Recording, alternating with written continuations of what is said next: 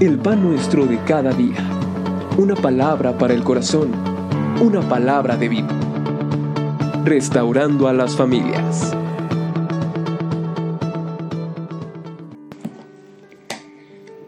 Y dijo Jehová Dios, He aquí el hombre es como uno de nosotros sabiendo el bien y el mal.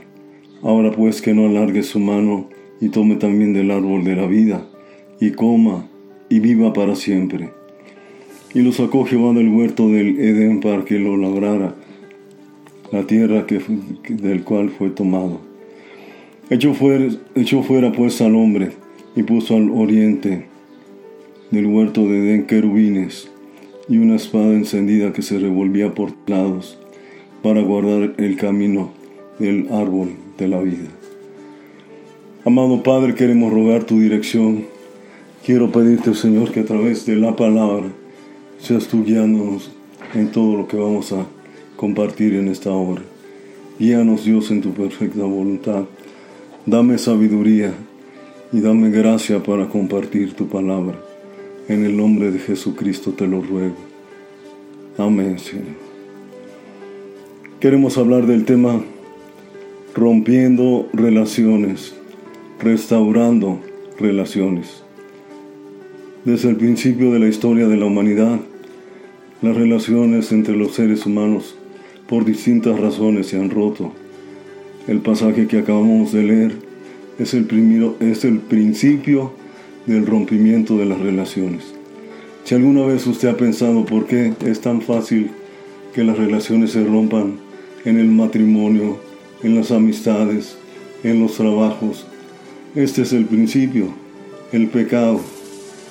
Cuando el ser humano se separó de Dios y fue echado del jardín del Edén y rompió esa relación tan estrecha que tenía con su Creador, desde ese momento encontramos que hay un rompimiento de relaciones. A partir de entonces es manifiesto que las relaciones se rompían con mucha facilidad. Por ejemplo, Caín y Abel.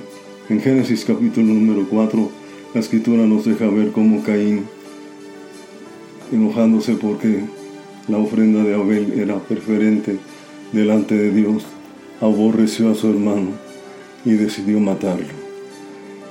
En Génesis capítulo número 6 encontramos cómo el ser humano desde el principio tenía un corazón lleno de egoísmo y de maldad.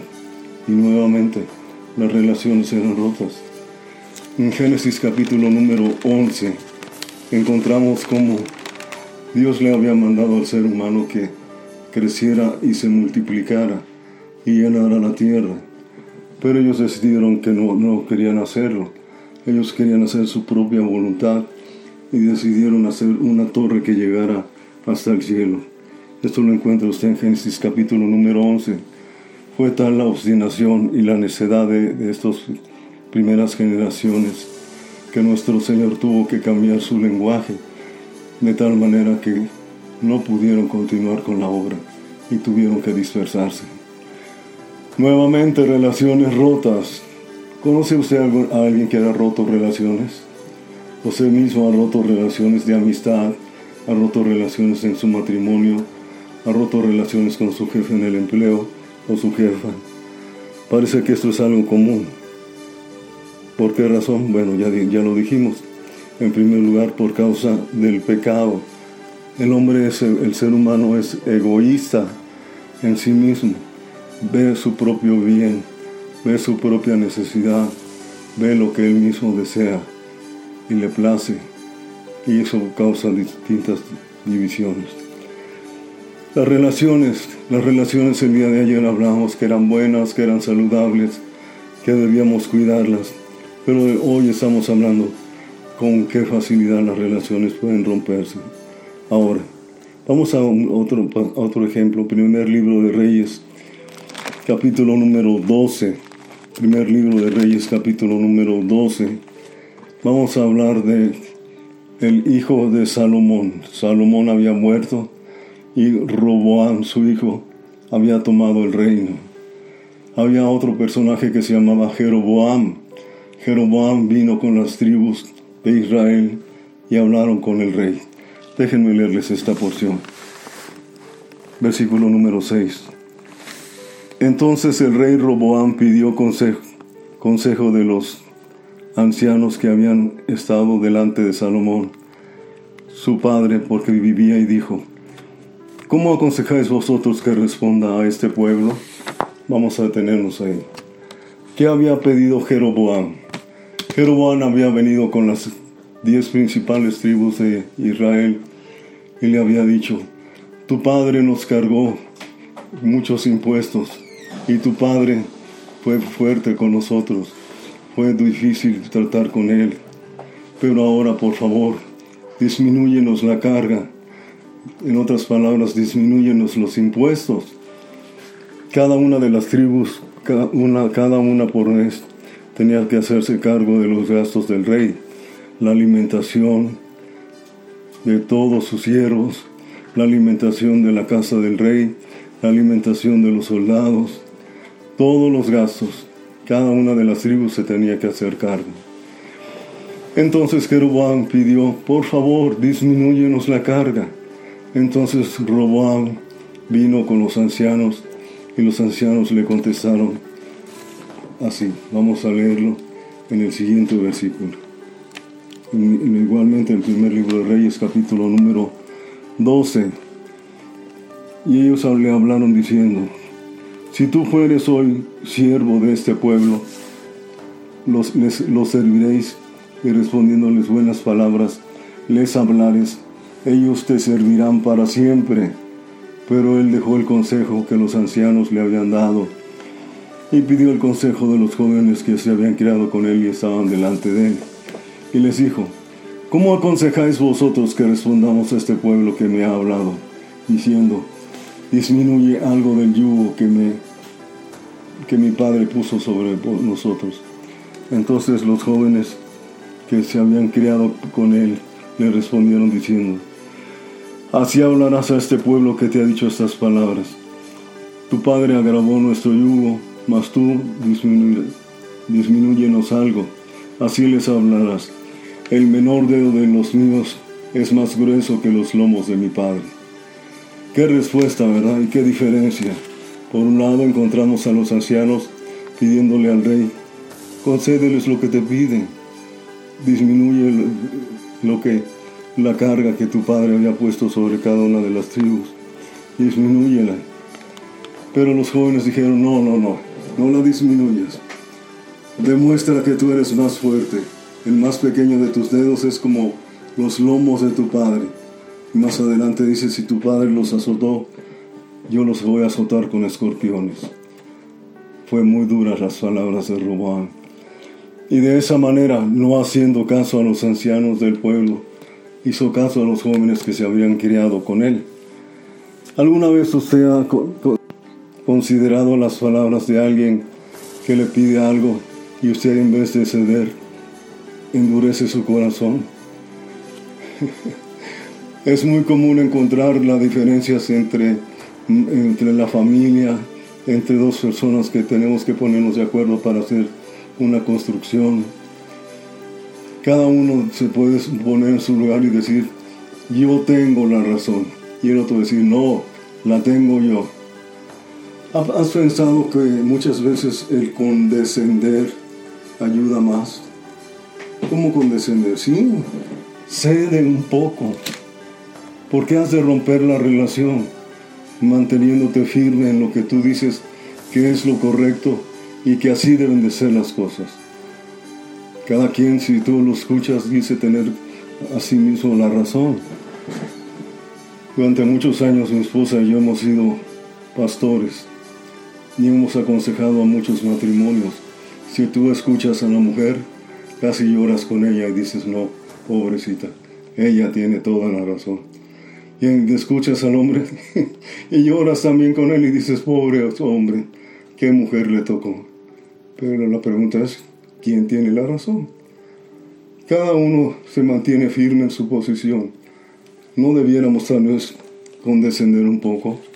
Noten ustedes la, respuesta que los ancianos le, le dieron.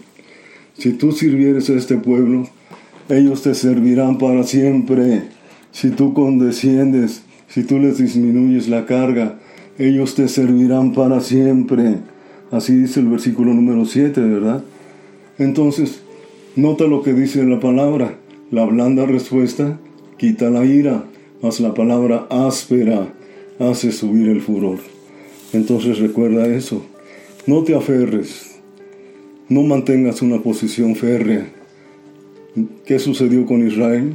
Bueno, Jeroboam aprovechó la actitud del rey Roboam y dividió el reino.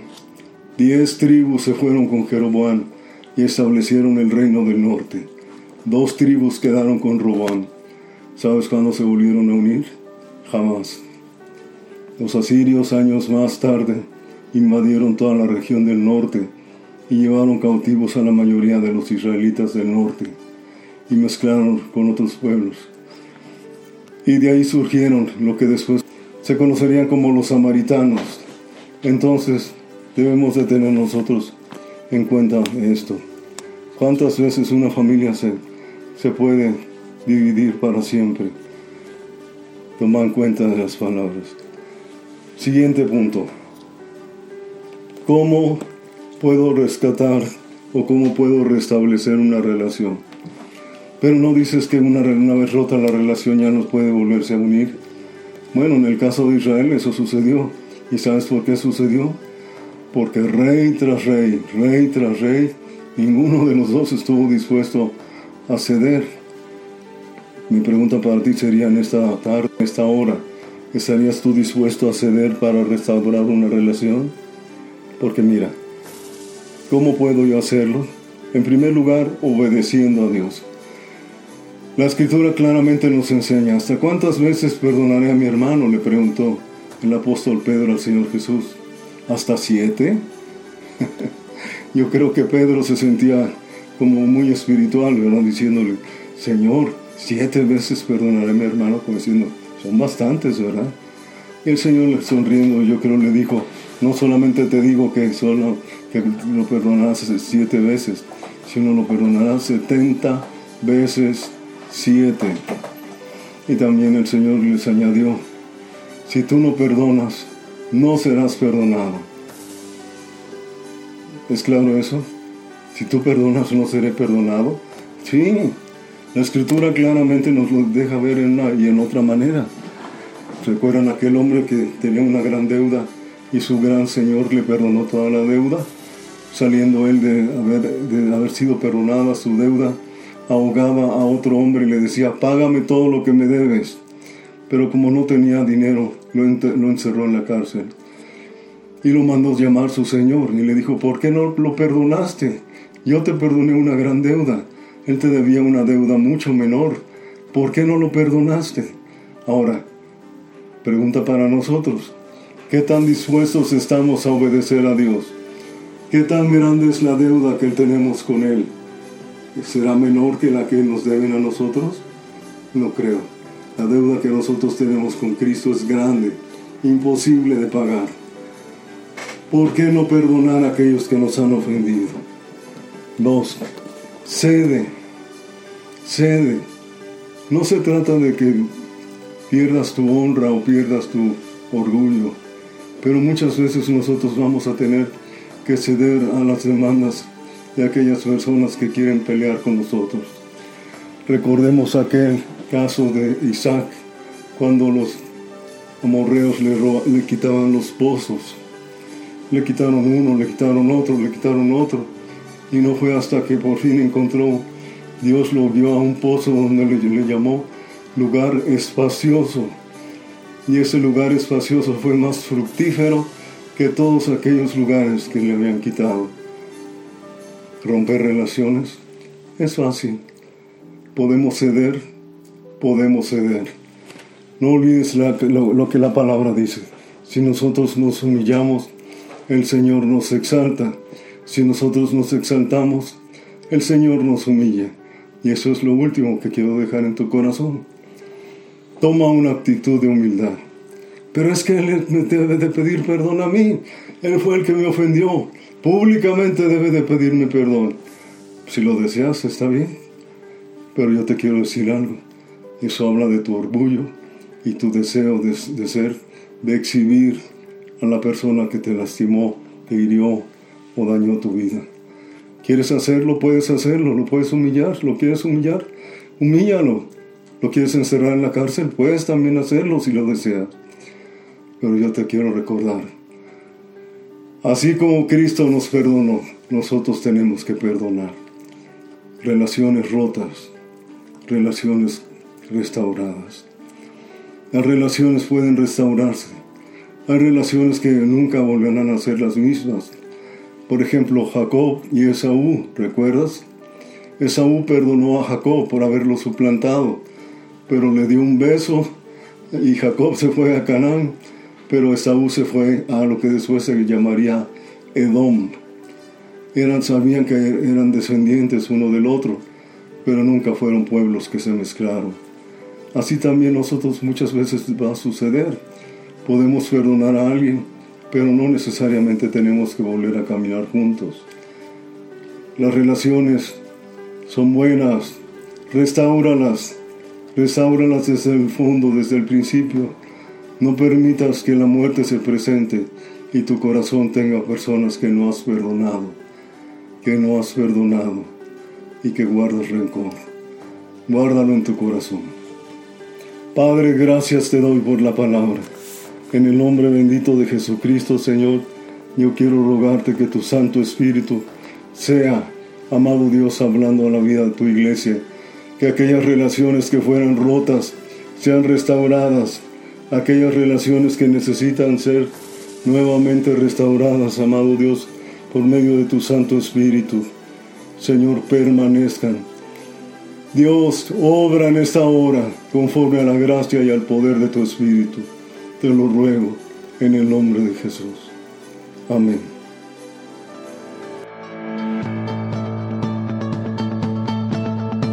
El pan nuestro de cada día. Una palabra para el corazón. Una palabra de vida. Restaurando a las familias.